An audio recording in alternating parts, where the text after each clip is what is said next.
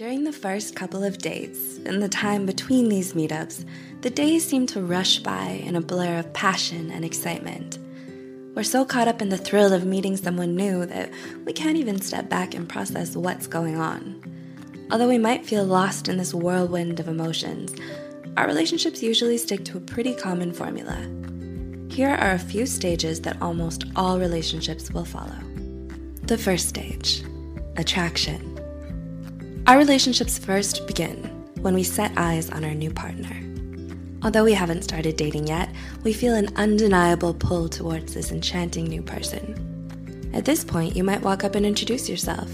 Who knows, you might even start flirting, dropping a compliment here and there.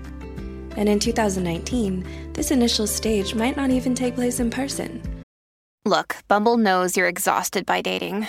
All the must not take yourself too seriously and 6 1 since that matters. And what do I even say other than hey? well, that's why they're introducing an all new Bumble with exciting features to make compatibility easier, starting the chat better, and dating safer.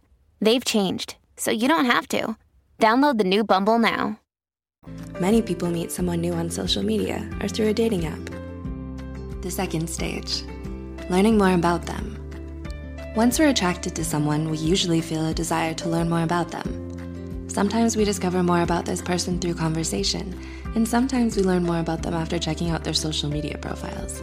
Better yet, we might even ask mutual friends for more juicy details about this new person. All of this new information helps us decide whether or not they're a good fit. The third stage building comfort and trust. In an article published by Oxford's Department of Experimental Psychology, comfort and trust was identified as a major stage in all relationships. This is when both partners start to let their guards down, testing the waters to see if the relationship might be stable and sustainable in the future. During this stage, it helps if partners are honest, nonviolent, and forgiving. Interestingly, Oxford researchers stated that physical touch is incredibly effective when it comes to building trust. The fourth stage actually going on dates. At this point, we go on dates regularly. In previous stages, we might have been a little unsure about our partners, but now we've settled into a comfortable rhythm of dating and consistently enjoying each other's company. As we date more and more, both partners build a stronger connection based on mutual interests, trust, and attraction. By the end of this stage, we're comfortable with being vulnerable around them. The fifth stage seduction. According to that same Oxford study, Seduction is one of the final stages of a relationship. This is where we truly open ourselves to the possibility of passionate intimacy. According to Oxford researchers, women need more time to develop this emotional connection when compared to men. When we reach this stage, we stop thinking of ourselves as singular beings. Instead, we start to become one with our partners. We feel their emotions and understand their experiences on a deeper level, as if they were our own. The sixth stage, the honeymoon phase. Most of our viewers are probably familiar with this phase of a relationship. In the first six months or so, everything seems new in a relationship, and this could be explained by scientific studies. Researchers tested nerve growth factors and cortisol levels of couples within the first few months of a relationship. These levels were very high, resulting in feelings of euphoria and reduced stress. But when they tested those same levels 12 to 24 months later, the levels had returned to normal. This suggests that relationships are only truly tested after the honeymoon stage is over and the physiological love cocktail has worn off. The seventh stage, the doubting phase. This is the make or break stage for relationships. Doubts usually start to creep in after a few years, and making it this far is a real accomplishment. But the biggest hurdle is yet to come.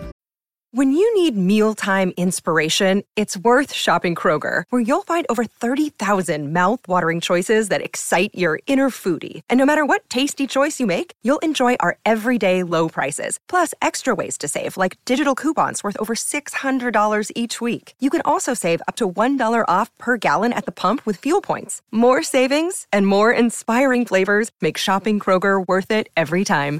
Kroger, fresh for everyone. Fuel restrictions apply. You need to overcome all of these doubts if you want the relationship to succeed. partners might start worrying about the unknown future, their individual career paths and interests, and whether or not their partner fits into all of this. If it's not meant to be, it'll become obvious during this stage. In this current age of social media, it's very easy to start comparing our own relationships to other perfect couples we see online. This makes the stage of doubts even tougher to get through in 2019. The eighth stage commitment and stability. Once you reach this stage, you're home free. After many, many years, you're completely and unconditionally in love with each other. You know each other better than any other person on earth, and you regularly find yourself predicting each other's actions and knowing what to say to comfort your partner during stressful times. Most importantly, you don't take each other for granted. You're happy with the direction of the relationship, and you might even start building projects and creating things together. Who knows? Maybe a family? Let us know if you agree with our eight stages of dating. If we've left anything out, be sure to let us know in the comments below.